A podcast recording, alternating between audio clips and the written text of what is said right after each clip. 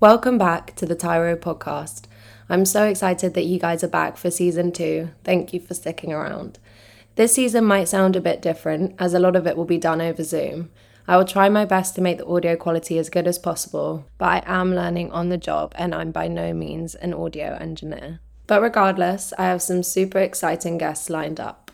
I will also be posting a new episode every two weeks, giving you guys ample time to catch up. I am recording this in California, so expect many of the guests to be over this way. However, we start this season with a familiar accent. Let's get started. You're listening to the Tairo podcast, a space to help understand ourselves on a deeper level by learning and sharing from each other's spiritual and wellness practices. My name is Lucy, and I am so excited to be on this journey alongside you. I am so excited to welcome March onto the Tairo podcast. Her Instagram account is uplifting and an incredibly insightful glimpse into life with hidden disabilities. Also, congratulations are in order as March is now officially a practicing health and life coach. I'm sure my listeners will agree that we are very lucky to have her here. I know that there is much to learn from her experiences and her beautiful spirit. oh my god, Lucy, that was so nice. like the nicest thing anyone said to me oh, all week. oh, oh yeah, oh yeah. Thanks for having me. So I think we'll get started just talking about your experiences growing up with a chronic illness. So what was it like growing up with an invisible disability? That's a good question. So I never thought of myself as having a disability until I was about 18. Uh, I was born with the syndrome, and not many people know this actually. So I was born with the syndrome. It affects one in 40,000 babies. Wow. Uh, it affects like seven major body parts. So I have one kidney. I was born without an esophagus. I have scoliosis and I did have obviously really bad respiratory problems, but now they took out the left lung. So I've got the right lung and we're going with it. So I think I spent a lot of time in hospital as a kid. I missed a lot of school, uh, had chest infections every four weeks, and spent birthdays in hospital, Christmases in hospital. But I mean, it wasn't all bad because the local football team came next to my bed and I was surrounded by loads of hunky men. so we didn't mind so much. Seven year old me laughing it up. I couldn't I couldn't run around and play like all the other kids and all my friends because if I got cold, I would get pneumonia on the back of a cold. I took wrapping up warm to the next level. You see, mm. honestly, I was like oompa loompa. So I was, I was in this loop of constantly in hospital, and so the, the decision was made to take my left lung out when I was 11. Uh, they didn't tell me about what was going on, which I think in hindsight, it's probably for the best. Mm. But when I had the left lung taken out, obviously you have less sort of wiggle room in terms of immunity. So when I get a chest infection, you've only got the one lung fighting it. So when I was 18, I got really poorly and was put in a coma for two months. Oh. Um, and so it was sort of on the back of that. My dad called me when I was about 19, I passed my driving test my dad called me and he was like, Hey, have you ever thought about getting a disabled blue badge? And I was a bit like, What? In my head, why would I do that? You know, that's, that's, they're not for me. I'm, I'm not deserving of that. And I think when I started applying for it, I actually realized, oh, I am less able bodied than everyone else. And I started to sort of educate myself around disabilities and I think a lot of people are quite scared of the word disability. So with that, there's a lot of pressure that comes with the word. And the mm. more I started learning about it, and I, oh yeah, if I wanted to be in the Olympics, I would be in the Paralympics. You know, I'm not going to be running with Usain Bolt. So I think a lot of that then changed my outlook on how I viewed my body. And that was my journey to learning about disability and growing up with disability. So, how do you think this affected your overall mental health? Do you think that was something that, like, what did it look like that journey of accepting the disabled, inverted commas? Yeah. I think, well, mental health, for one, like, I never talked about it when I was younger. Slash, I still hardly talk about it now. I'm just getting to grips with, you know, voicing your feelings, and that's what I'm working on in my coaching and stuff. But you know, as kids, you're you're struggling to even tie your shoelace, like, Mm. like Yeah. trying to come to terms with all the stuff that you've got going on is so all consuming. So it, it just wasn't something that I considered, but I did know that if I was poorly, I was sad. I would Mm. say there was that correlation, that marry up of the physical and mental health was a combined entity. Lots of my friends have been shocked when I've been sharing my health journey on Instagram and stuff because some of my best friends didn't even know half the stuff. It's something, I don't know, you don't want to draw attention to yourself. Yeah. I went to a normal school with my sisters and did that. And then half the time I was in the hospital classroom learning my maths. It's sort of this half half life, but no one really knew. It was just what my life was. So Mm. I think mentally it's just something that you grow up with and you just learn to deal with it in, in that way. It's just part of your life. Mm. So you talked about on your Instagram how Yeah. once you found holistic health, you've had such a good improvement in in your overall health. So one of the things you mentioned was chest infections. And I was just wondering, how was it that you found and started your holistic health journey? It's a good question, Lucy. Um, I suppose like holistic health, it's sort of always been ongoing with me. I've tried every supplement, treatment, Reiki, acupuncture, you name it. I think I've had it. But sort of at that point, it was sort of nothing ventured, nothing gained. And it's kind of true in health. You've got to try as much you can because you never know what might help. As a child, I had a nurse that came to my house every week and she'd lay me on my side and would do physio on me until my lung got better. And so that was done when I was 11. And then from 10 onwards, as I started to grow, my scoliosis got way worse. And they wanted to operate, but it was just way too complicated. You know, they'd have to get like specialist machines in to deflate my lungs and put metal rods on my back. So we decided against it. And instead, I just do Pilates every day.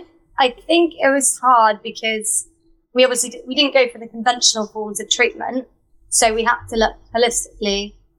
Um, I think I was more forced into the world of holistic health, and maybe it Yeah. wouldn't have been a path that I chose. At the time, it wasn't really a priority. When I was a teenager, you know, romances and boys just way more of a priority for me. So I never thought of stuff to sort of help me. I wanted to rebel and prove I could be like everyone else. It was quite hard, you know, coming to holistic health. But now that I've got there, it's like I would just never go back because you learn what your priorities are. But it's just like everyone else. I'm navigating the world just maybe a bit differently. Yeah. So that's interesting. So you said you do Pilates instead of having your scoliosis surgery. Yeah. So I Mm. was, I was 16. I think I went in for an appointment. The doctor didn't even look at me and was just like doing his notes, turned around and he was like, um, you look like the Leaning Tower of Pisa. And honestly, from that moment onwards, I was like, oh my God, what am I going to do? It was so, it was like one of those really awkward ages as well where Yeah, you're so so shy. much Mm. and so I, I do Pilates all the time now, but you know, one day might have to have the surgery, but you just go with every day, Mm. see how you get on. Yeah. Um, And what other pillars of holistic health do you have in your life other than Pilates? oh, pillars. I've never thought pillars. Um, so I would say exercise is really key. In general, I've only just come to exercise really late. I don't know about you. I just still don't do it it's so bad. I need to. Yoga a That makes me so much better. Um, no, it's really, really good. One for concentration, but mostly for health. I mean, it's incredible, like the effects that it can have on the body, the mind, just the soul in general.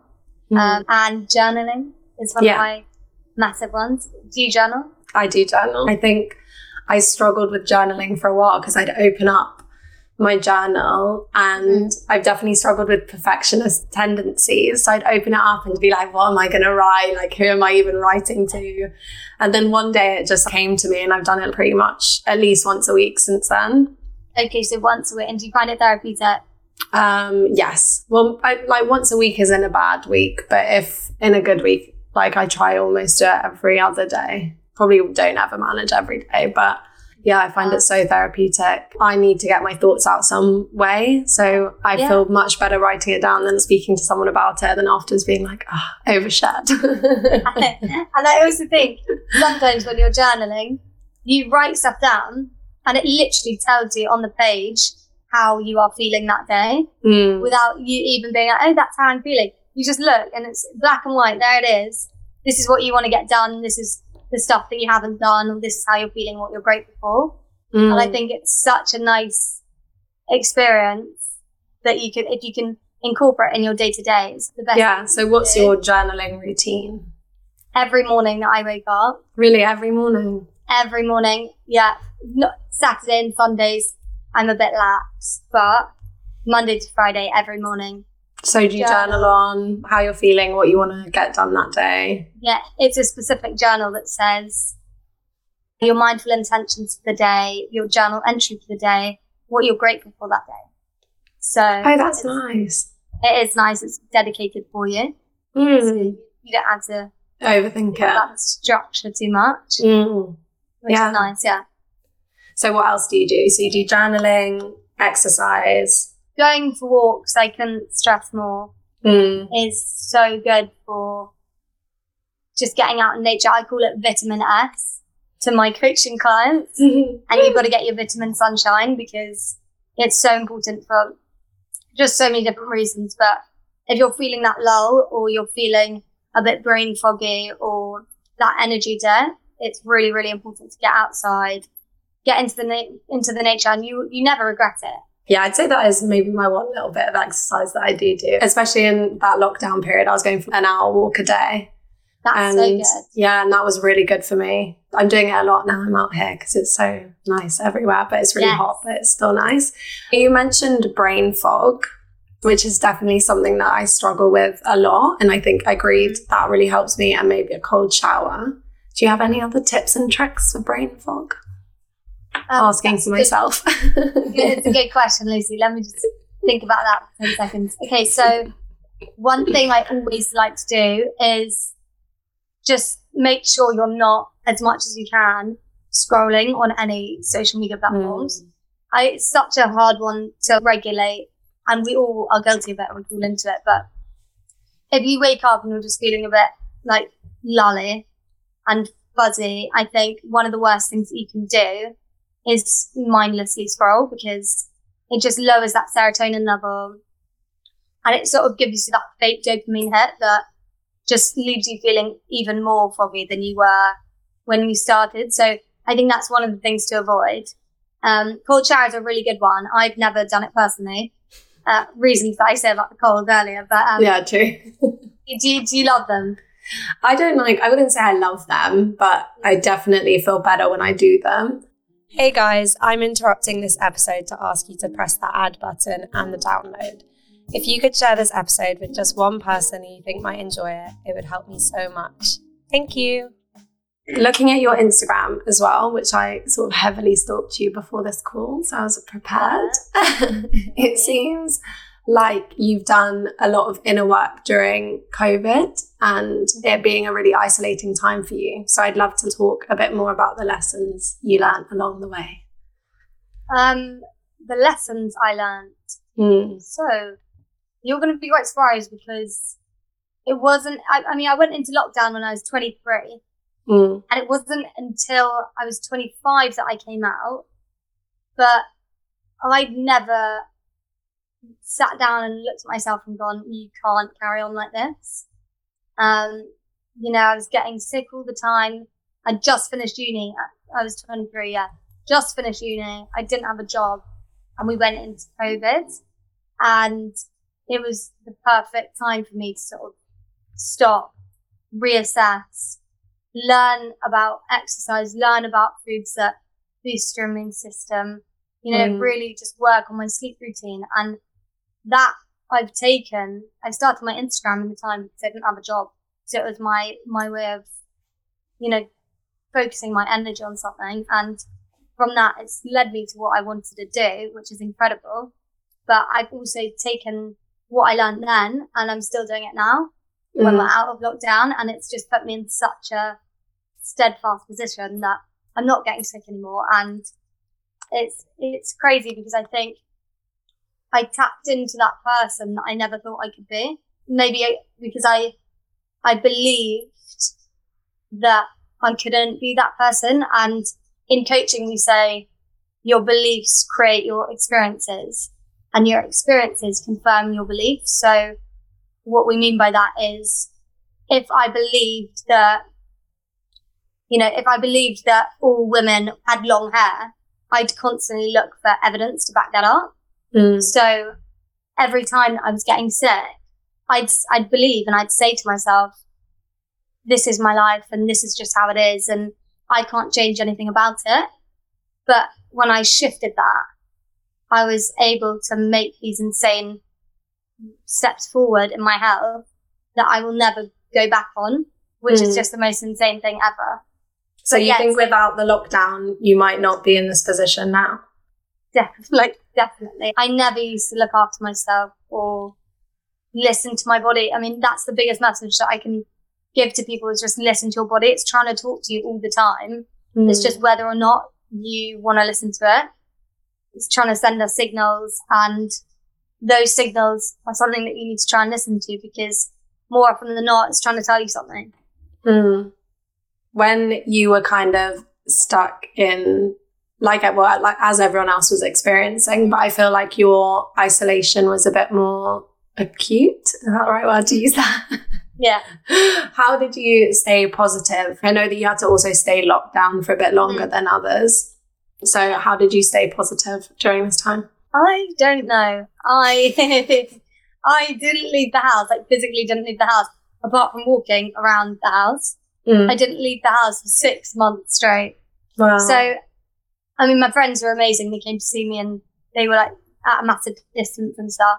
But I don't know how I stayed positive. I think I refrained from that mindset of when I was having a bad day, you, you go, Oh, I'm having a really bad day. If someone says to you, yeah, but think about all those other people that are having a worse day than you. For me, it doesn't detract from the fact that I'm having a bad day. I know people are having a bad day other in other places around the world. You've got to make sure that your feelings are like filtered through. And sometimes having a bad day means sitting in bed all day, and that's totally fine. But I think being positive in situations that are out of your control are sometimes the only solution. Mm. That makes sense? Yeah, no, know. it does make sense. Does it? Okay. cool. Yeah, like not allowing yourself because I I think I see that with myself as well, which is something that I'm really working on consciously. Is like not allowing yourself to get bogged down by negative thinking, and instead just rising above that. And I suppose like you just started what is now your passion and your now your career. It was sort of a pathway to where I am now. And Mm. without that, I wouldn't be here. So I'm grateful to COVID. What can I say? I think in a way though we all learned something so important from Mm. maybe more the first lockdown than the second lockdown. I feel like we all kind of were able to take those slower steps. Um, and yeah, I guess it, it I wouldn't be doing this either actually, now that I think about it, because it was the first lockdown that I started reading Power Now and stuff like that. And yeah, that's what kind of got me all into this is I guess having the time to think and like not want to think. Taking that time and reassessing. And I think you wouldn't, as you say, you wouldn't be where you are now. And what an Mm. insane path you're on as well. Mm, mm. Yeah, no, I definitely wouldn't be doing this.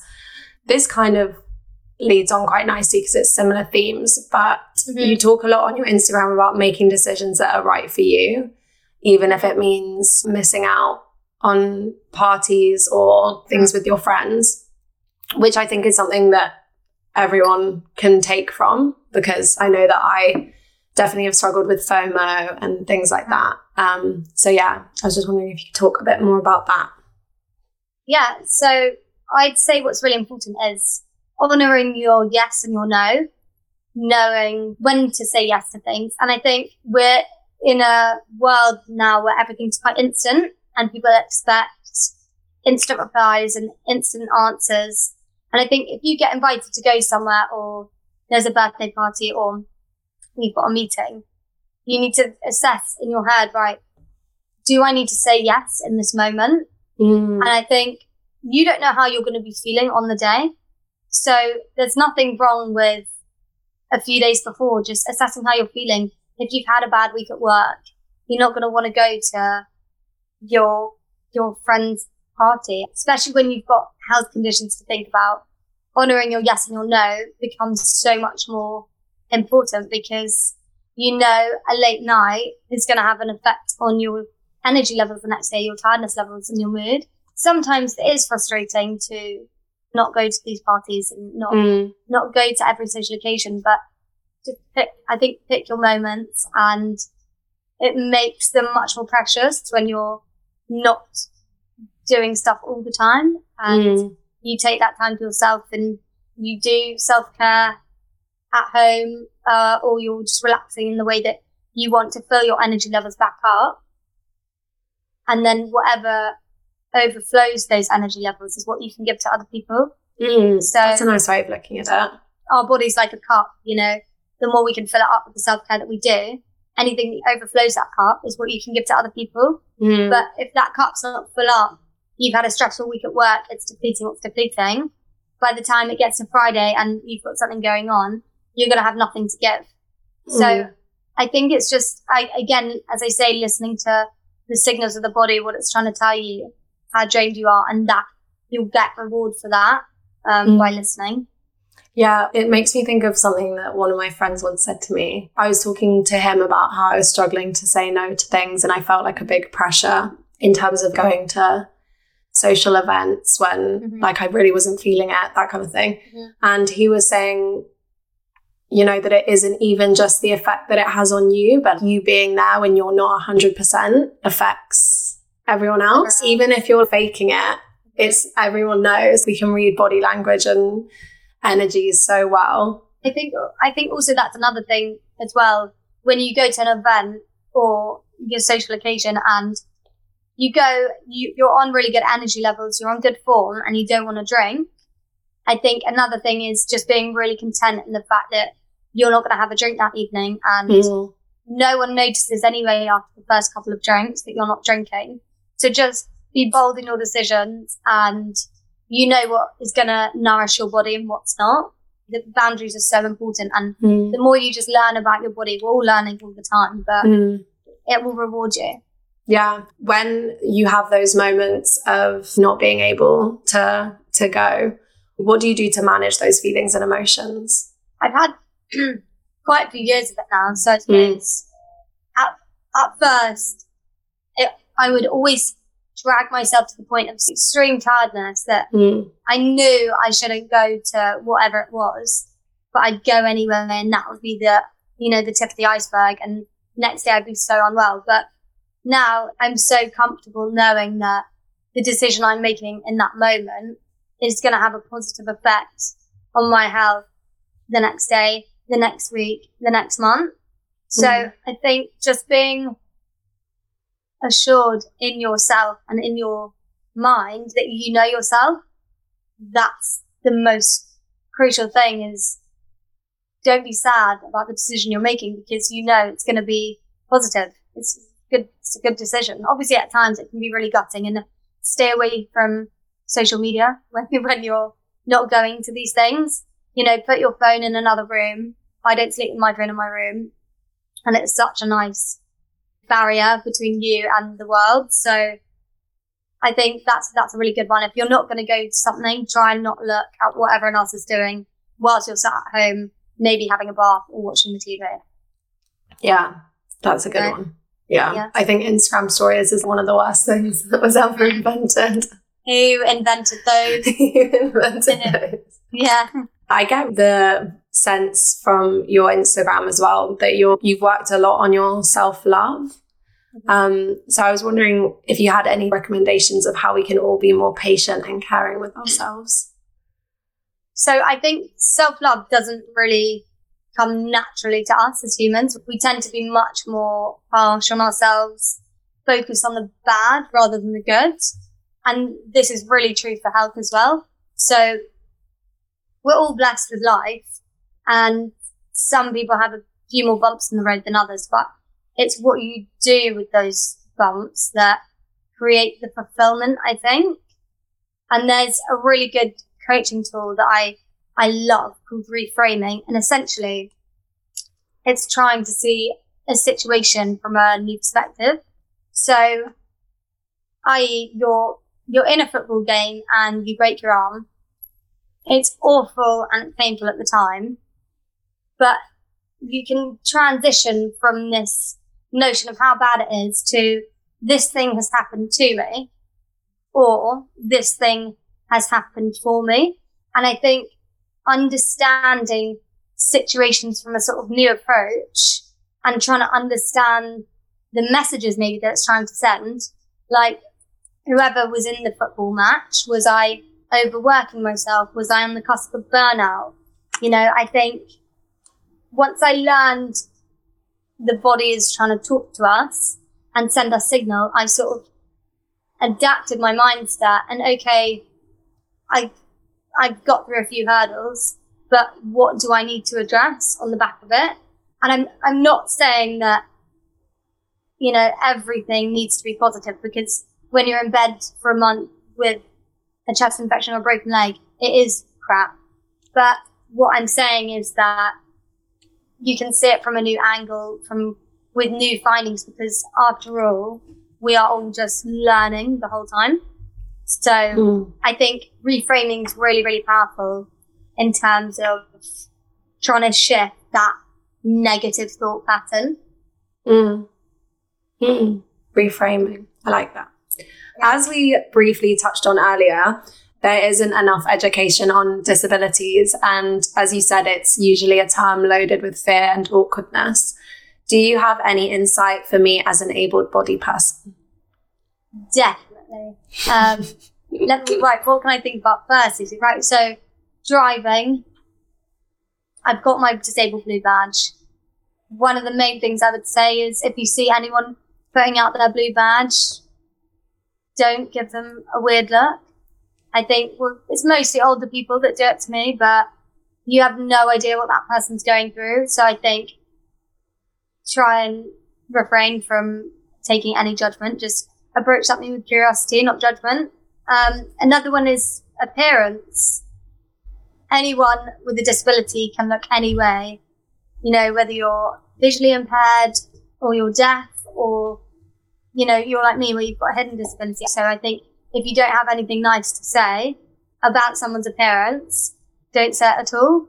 There's been so many times where I've been called tiny or I've been, yeah, I've been called really, really bad things. And I think that impacts someone's life. And to be honest, in general, I think commenting on people's appearance isn't great. Unless, as I say, it's something nice. I just think you've, you've got to have an awareness for why someone might look like that or might behave like that or might act like that. I think that's a really important thing. And another one would be just if you're planning an event or you're planning a party, cater for the fact that you might have less able-bodied people coming. So making sure you've got ramps, you've got access ways. We kind of don't get integrated into events as a forethought, was sort of an afterthought. And I think it's just something that we need to bring attention to and try and change. And we can change it. It's just taking more people or speaking up about it to try and voice that change. Mm. Yeah. Thank you for yeah. sharing. To finish off, I'm going to ask you the question that I've asked all my guests in season one.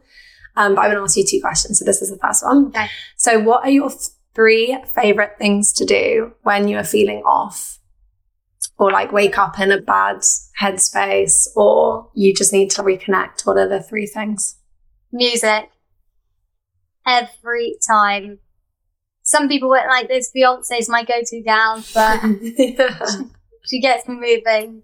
Um, so yeah, music's definitely a big one. Um, and podcasts are really good as well, depending on what you like. But if I'm having an off day, I honestly think going out, fresh air, walking, that's the best cure I can do for a bad head. Um, even if you don't feel like you want to, it always helps. Mm. Nice. And the new question that I've added for season two is what's your next thing on your list that you want to learn more about or improve? Does That's that make a really sense? good question. Yeah. Um, I want to read more. Mm. I read a lot at the moment. I read novels and I just want to keep going, keep learning from other people that have come before us because I always say this, if you can speak to anyone in life that's older than you, you're going to learn something. So if we can learn from the people that come before us and had these problems before us, we're one step to solving the issue. That's a good answer. Thank you so much for listening today, guys. I'm very happy that you're back for season two. Um, you can keep up to date with March on Instagram, but she is currently in the process of changing her handle. So you can check the description where I've linked it below. Thanks, Lucy. I loved it.